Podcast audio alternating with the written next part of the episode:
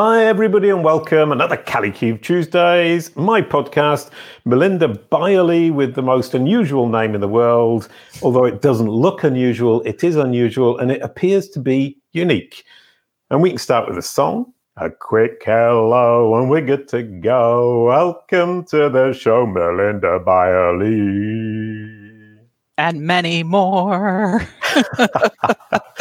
Brilliant. I love it when people sing back. Really quickly, before we get into this, and we're going to introduce you in a moment, um, I just wanted to show this, which is Kalicube Tuesdays from 2020. It started off just trying to kind of fill in that COVID gap where I thought I would go off and start interviewing people live again uh, in a few weeks. It didn't happen. And it, it was supposed to be eight episodes and it's now 35 or 36 episodes.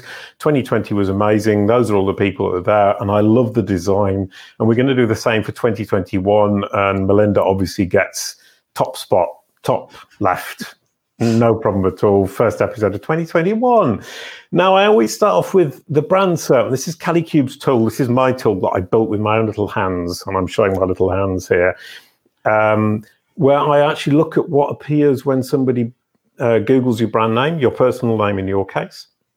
Your Twitter boxes, you've obviously got a great Twitter account. LinkedIn, uh, Crunchbase, your own site, some in- image boxes.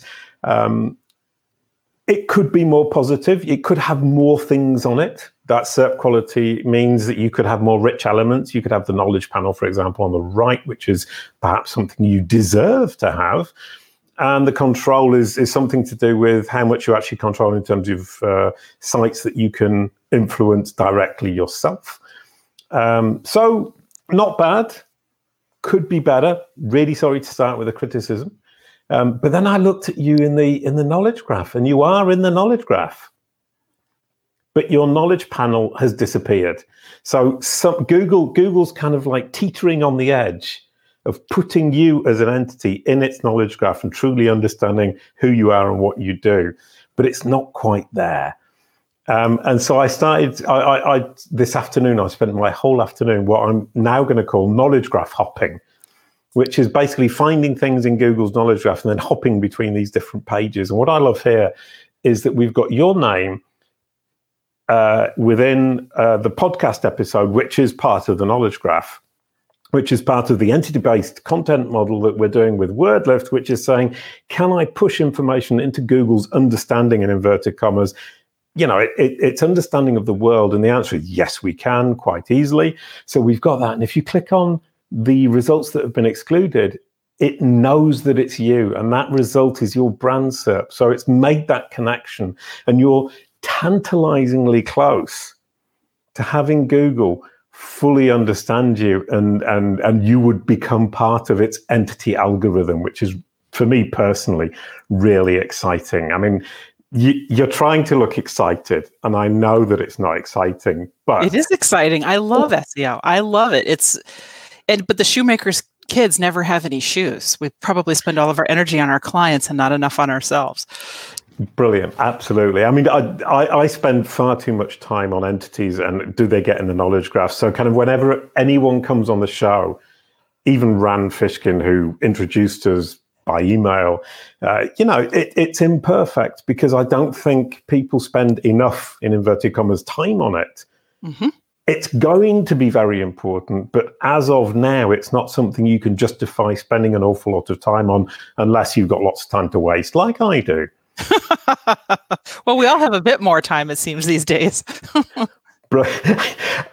That's a very good point. And I've noticed, I was talking to Joost de Valk from um, Yoast, uh, the, the, the plugin.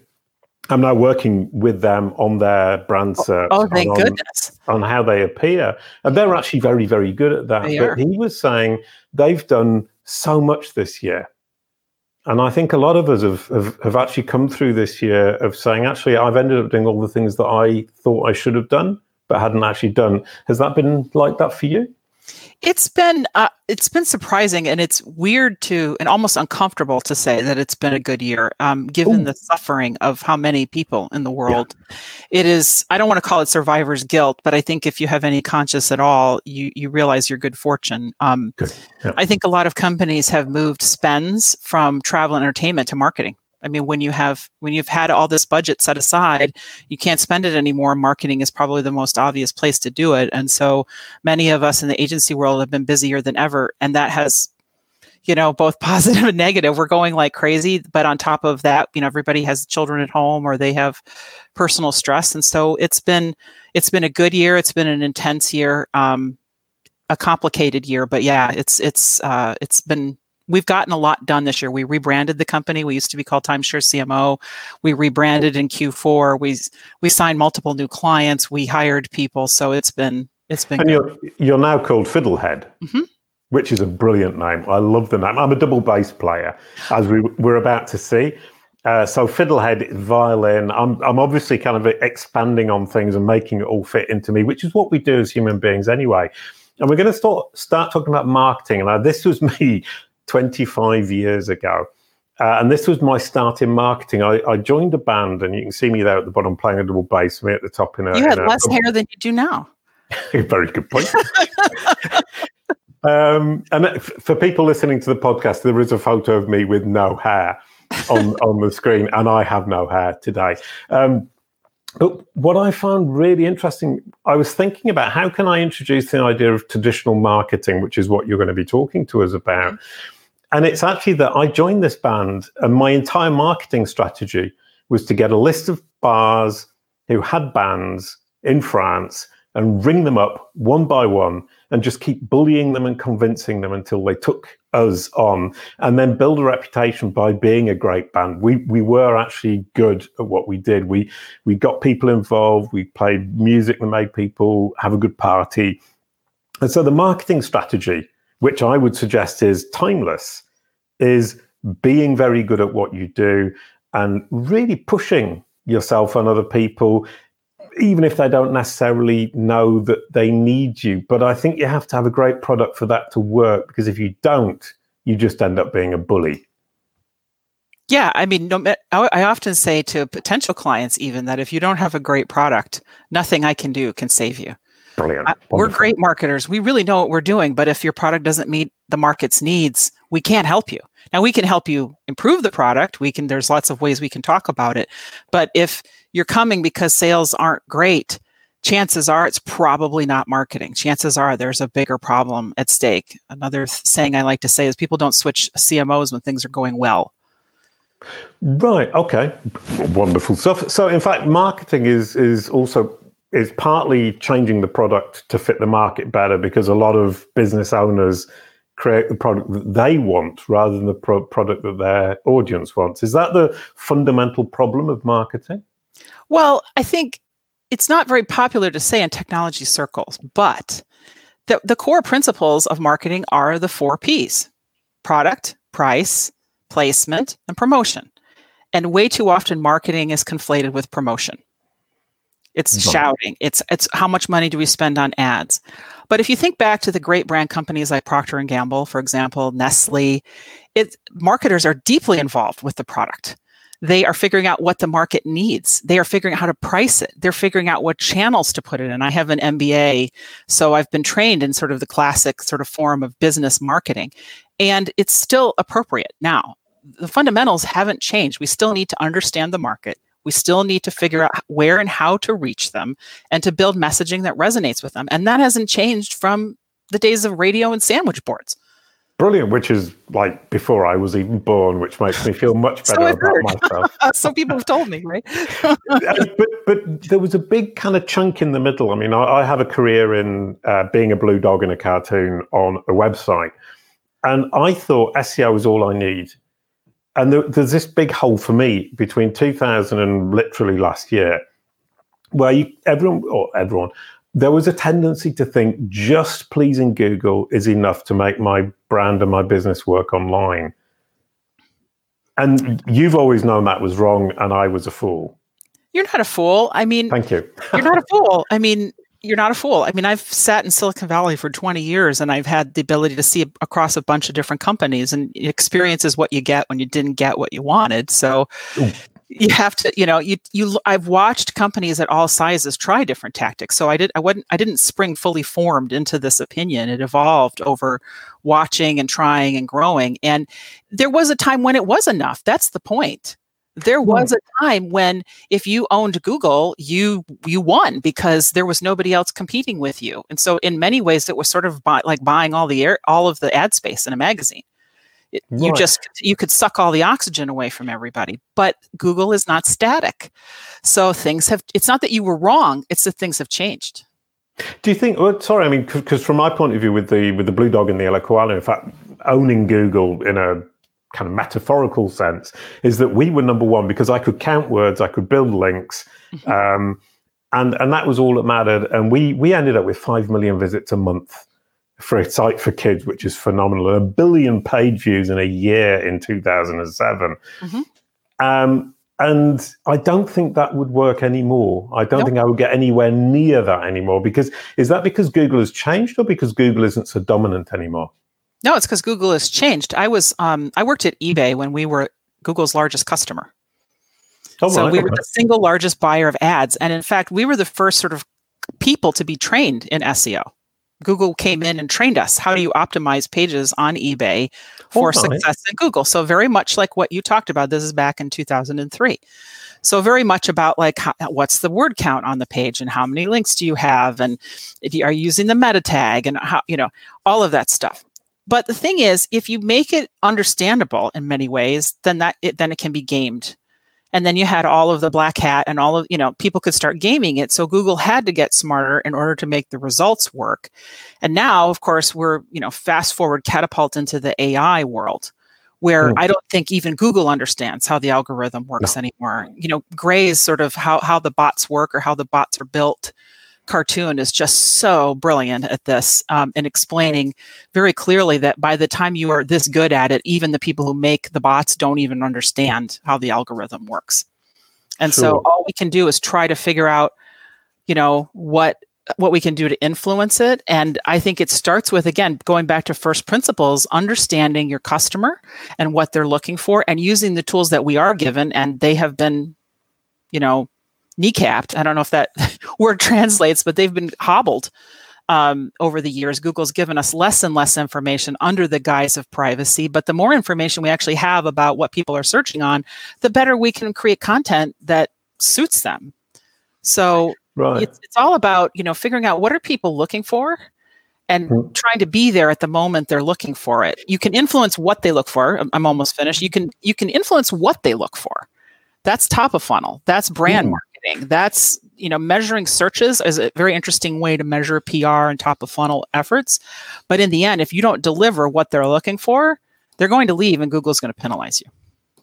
Right. Yeah. Right. Wonderful stuff. And, and I, I, what I, what I find interesting is that Google is saying more and more create your content for users and people are saying well they're not actually saying anything but in fact they are they're saying just be a good marketer. And there was this whole, and I think we can probably agree from, let's say, 1998, when I started at least, until maybe a couple of years ago, you could just fill that gap with uh, Google SEO and win the game with links and word counting. And that those days are now over, which is why it's so interesting to say. I mean, I never learned proper marketing, and you obviously did. Um, what are these timeless marketing strategies that still work that I've probably missed out on? You didn't miss out on them. That's the brilliant part of it. I mean, oh. I think that, you know, I, I was just tweeting about this the other day that whenever you see someone say that the timeless principles of marketing and and business are are dead, you have to question that because there's a reason why they're timeless. Can you repeat it? Is it repeatable? Something may work for one company but not for another. Mm. And so, and what we like to say is that you know, um, you know, who says this is says this really well is Reid Hoffman, the founder of LinkedIn, and he says all startup marketing plans are sui generis. They are in a class of their own. They are unique. Your company is unique. How you measure is unique. Who your customers are is unique. So there's no playbook that anybody can run on you to make you number one or to make you win. There's no shortcut. There is only hard work and discipline. So it's in many ways um, the timeless lesson here is the is classic. Who is your customer? Really deeply, who is your customer? Not oh, we market to millennials. Right. Right. A millennial can be a mother of two living in Houston. She, um, he can be a young guy working in a tech company. He can be a farm worker in Omaha I mean that those people are all millennials. So very true. Yeah, I like the way Seth Godin talks about it in his book. This is marketing. I, I tell people this. It's really the, the one of the best mar- books I've read in the last ten years. Oh, right. I was going to say you've read the book, so you can now tell me what I need to know from the book. Then know, I don't have to read it. about that book is what they care is to figure, really deeply understand what your customer cares about. What are they afraid of? What motivates them? What do they love? What do they hate? Why do they use your product? Why don't they use your product? Why do people who don't use your product don't use it. I'll give you an example. One of our customers, DVD Netflix.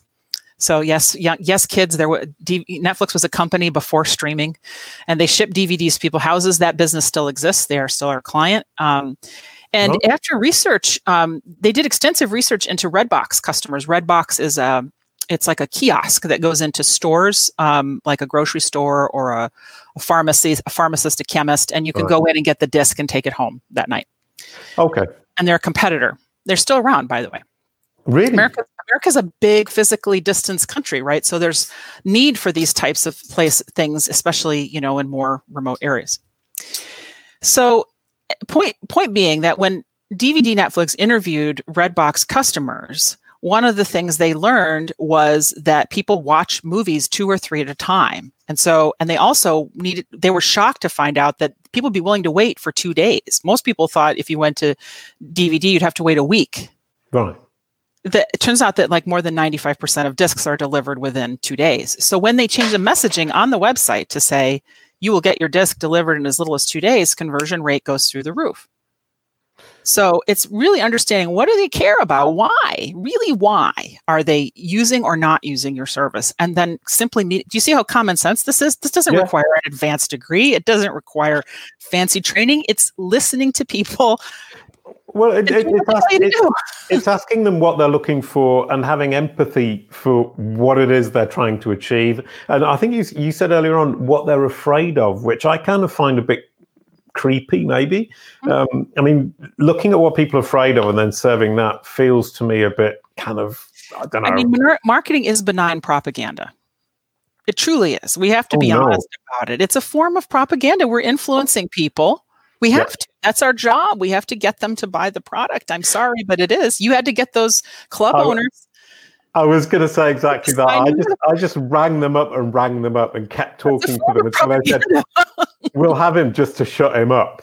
Yeah, you're influencing behavior one way or another. So uh, it, it, let's be honest and acknowledge that. And so, if you go back to first principles, Freud says fear and greed. What motivates people is fear and greed. Now, fear doesn't necessarily mean like I'm afraid I'm going to lose my job. That feels a little, um, uh, what's the word? You know, just taking advantage of somebody. Yeah that feels wrong. Feels manipulative. yeah, that, that's what I was feeling wrong about. But fear, yeah, fear of a DVD. Like I want to watch it this Friday. You're telling me that if I if I pick it out Monday, it will be here by Friday. Great. Now I'm in. Like it's it, another word could be an objection. In this in right. sort of classic sales terminology, what's an objection? Okay, right, brilliant. So we, have got the four P's. I mean, hang on, you're going to be able to tell them because I can't. There's, there's product, product, price, placement, and promotion. Right, brilliant. I'm, I'm rubbish at this, by the way. Um, I, I, really should ask my clients what they want. Um, so, in, in terms of timelessness, I mean, I, I kind of went through this. I, I was I was dealing with kids' content, and I thought because the content is good enough, people will end up understanding, and I don't actually need to do any marketing. Oh, anybody listening? Melinda just had this kind of big, bright eyed thing. I think I just said something it's either so very common. stupid or very intelligent. It's, it's, so common. The more we know about a subject, the more we assume others know. Yep. So, uh, another client of ours who I, I can't share the name of, they they have a technical product and they they're experts in their field and the content written for experts in their field goes crazy but what they want to acquire new customers and those new customers need to understand they need to have content written for beginners you know what right. is x is a very common thing or how does x work or why do i buy x very simple queries and product people and and, and, and those companies often just don't want to why would i write that but that's what if you look at the queries that's what people are searching for yeah, I was talking about that earlier on. I mean, because my, my obsession is brand SERPs and knowledge panels. I was talking to a colleague who's had problem with his knowledge panel over the last few years uh, and he managed to get one. And he, long long story short, I've just looked at everything that he's done, and it's messy and it isn't going to stick. And I know it's not going to stick. And I kind of want to say, but this is really obvious. And in fact, it isn't obvious. It's only obvious because I've been looking at it for seven years. Right. And it's not, and if you are an expert in widgets, that's what you're an expert in. You're not an expert in how to talk about widgets on the internet via search engine optimization. That's that's a different thing. That's a different skill set. So I think there was a time when all of us in marketing, especially digital, were generalists. You were digital or you were brand. Yeah. And now within digital, your social, your SEO, your SEM, your influencer, your content. Um, but back to your point, the phrase we like to use is SEO informed content marketing. You're still doing content marketing. It's still aligned with your brand strategy. It's still aligned with your customer needs. Having personas and use cases and all that's important. But then that that work should be informed by SEO research. In particular, right. hub and spoke model, which is the is the way that we work right now, which is the way that we we believe it's our understanding that this is how Google's models work in terms of the amount of content and the type of content that are built around a hub with supporting keywords. But though and the idea is not that you get that keyword and write it 25 right. times. This is really important when we work with companies who are media companies. The okay, last thing, right, that, edit- that an editor, the editorial wants to hear is to be told what to write about. And they're terrified of SEO. So when you Ooh. talk to them, yeah, you can say, yeah. it's not that you write about X, it's that when you write about X, know that the terms people are actually searching on are this one and this one and this one. Use those in the writing. Yeah, I was talking on the podcast a, a year and a bit ago to Louisa Fram from the, I think it was the Los Angeles Times, and she was saying that she was coming in and saying to them, "Yeah, you're writing about the right topics, but you're you're you're trying to be too in inverted commas clever, mm-hmm. uh, and you're over expressing things. And you're not using the terms that our audience is using, which means that we're not getting found. And she was saying that her best weapon was to say, "You won't get read." Right. If you don't, which is basically appealing to people's egos. It's saying if you want to be read, you need to use the terms that your clients are using or your audience is using. And so, in a newspaper's case, you want to be read by everyone. Yeah. But if you're selling a very technical product to engineers, the question is read by whom? A very good point. And so, again, back to my the client example that I gave you, the, are people who are already their clients, love their content. But if you want new clients, they actually it's a very complicated field and it needs explaining, and you, they needed to be found at the at the sort of consideration phase of buying. So right. thinking about not just okay what are the words people are using, but when are they using them? Are we trying to retain? Are we trying to, is it top of funnel? Where, and so the words that we use to look for something are different in the early stages of researching something than they are. So, uh, another example we like to use is if you look for red shoes, um, you can rank for that and mm-hmm. and they may or may not buy from you. But when you start to rank for phrases like size eight Prada women's red pumps, that person has their credit card out and ready to buy. Right. Yeah. And it's important to understand where you where when you're p- writing a piece of content and you're building out your strategy, how do those two things fit together? Who well, are we writing for? I mean, and in terms of Google, what I've noticed with my clients is you start ranking for the size eight foot pump red, whatever it was you said, I can't remember exactly, high heels. Um, if you rank for enough of those and you satisfy enough of Google's Google's clients, and we re- we tend to forget they're Google's audience. Sorry, Google's users, Google's clients, mm-hmm. and our audience, and we're asking Google to recommend us, yes, or our solution to their own their own users, even if they are potentially our audience. Once you start ranking for these terms, Google gets more and more confident that you can serve its clients, and you will then end up ranking for those short head queries that's the bot. You're training the bot essentially from the bottom up. You're training the bot. And by the way, this is true in the App Store. back okay. in the days, people were starting to build apps. The best advice we could give them was build apps that sell iPhones. Brilliant. This now, different now that the iPhone is so dominant, but in those early days, it was when you made an app that Apple thought was incredible and sold iPhones that could only be made on an iPhone they would give you placement in the store and i think it's worth thinking about that. How does your the work you do on facebook keep people on facebook? I had I had this kind of partially this discussion with Rand, and it's empathy for the beast, and, and it's kind of creepy to say you have to have empathy for Google and Facebook. no, I said it. Oh, you said it. Yeah, it's empathy for the beast. Yeah, I he, love he it. smiled and nodded kindly. Um, but the idea of having empathy for Google or Facebook or Apple seems terribly contradictory. But in fact, empathy doesn't mean I appreciate them necessarily. It's that I understand what their needs are. Yeah, I mean it's it's it's practical. We it's you know you it, and again back to sort of another timeless strategy since that's the, the the the topic and I'm sure Rand would agree. It's build your house on your own land. So right.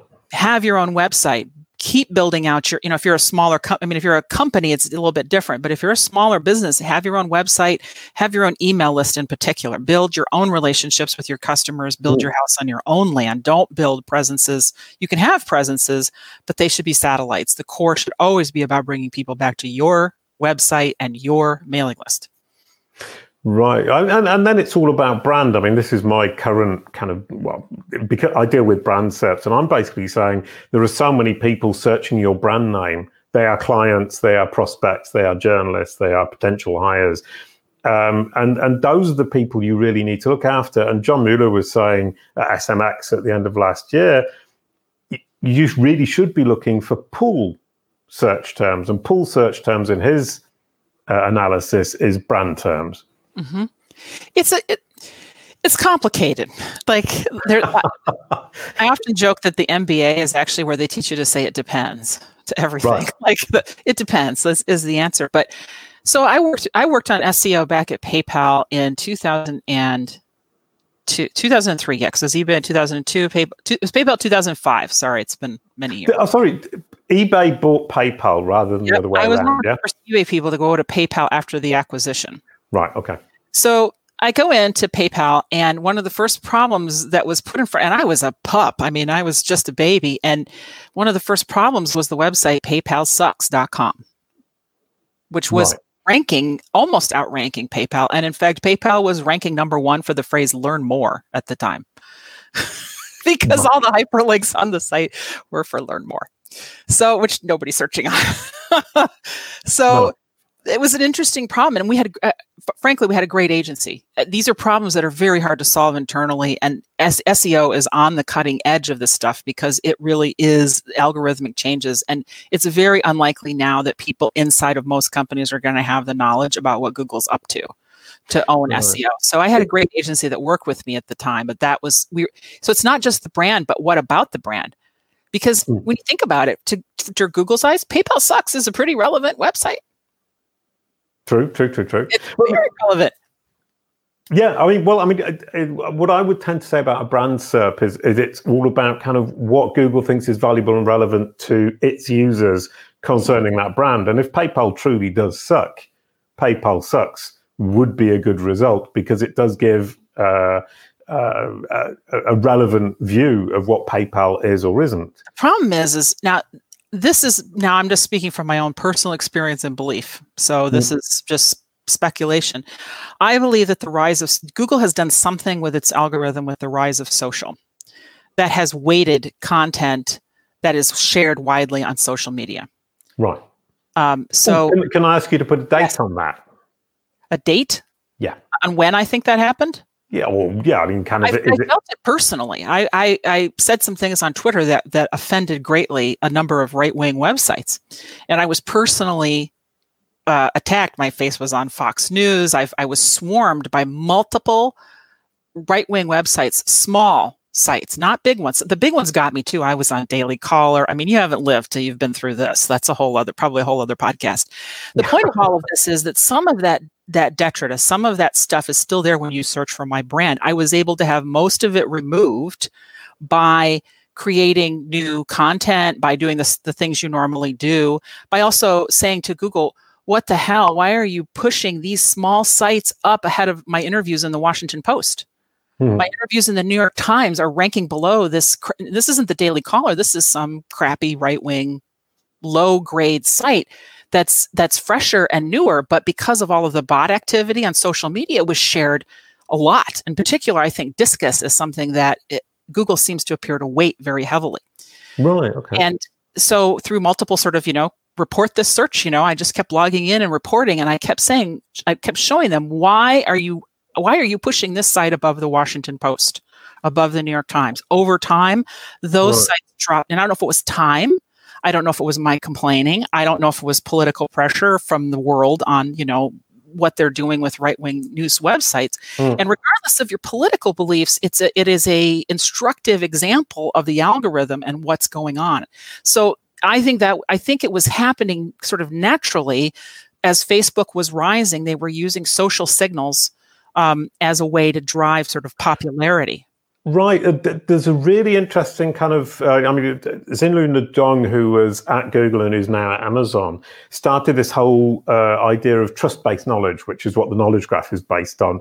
And she was using the example of popularity versus trustworthiness. Mm-hmm. Perfect. And you would be talking about popularity rather than trustworthiness. And it's a major problem for all of these machines, all of these platforms, whatever they want to do, whatever they're trying to do the the pure force of popularity it's terribly difficult. Yeah, overwhelming. It's difficult for a machine to resist. And you were saying earlier on, they don't actually know what the machines are doing. They're setting it goals. And the, the machine is trying to achieve those goals. It's trying to match the metrics that it's being asked to match. To YouTube and the videos, if you say optimize for watch time, let's go back to human psychology. We watch things that are make a, that charge us up, whether mm. it's and and and I hate to and we hate to say it, but we are human beings. We are animals, and the things that charge us up are things like greed and anger and lust and things that are high emotion.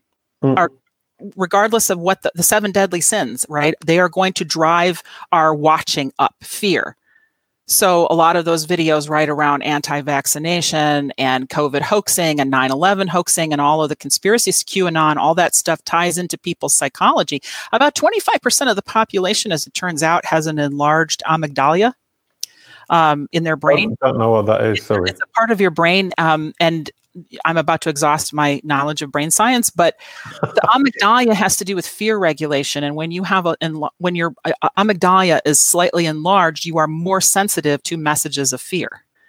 Right. And quite interestingly, it's about 25% of the population that voted for Donald Trump. There is a, there is, so this is me, you know, making my own conspiracy theory, but it's, there's something in, we have to understand the brain. Back to benign propaganda. Marketing is about people's brains.